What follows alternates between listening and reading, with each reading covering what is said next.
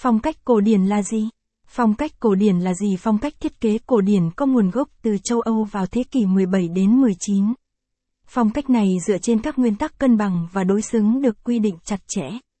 Thiết kế nội thất của không gian tinh xảo về màu sắc và hoa văn tạo nên vẻ đẹp cổ kính nhưng không kém phần sang trọng, quý phái.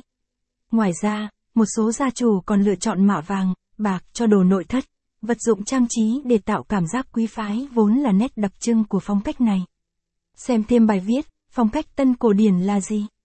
Những lưu ý khi thiết kế nội thất tân cổ điển lịch sử của phong cách cổ điển Phong cách cổ điển có nguồn gốc từ Pháp vào thế kỷ 17 và nhanh chóng lan rộng khắp châu Âu, trở thành phong cách thống trị trong hơn hai thế kỷ.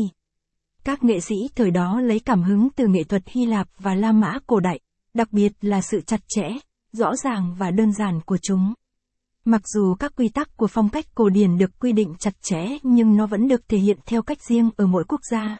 Nếu ở Pháp, thiết kế nội thất đầy lộng lẫy và rực rỡ thì ở Anh, chủ nghĩa cổ điển lại đặc trưng bởi sự hợp lý và chặt chẽ.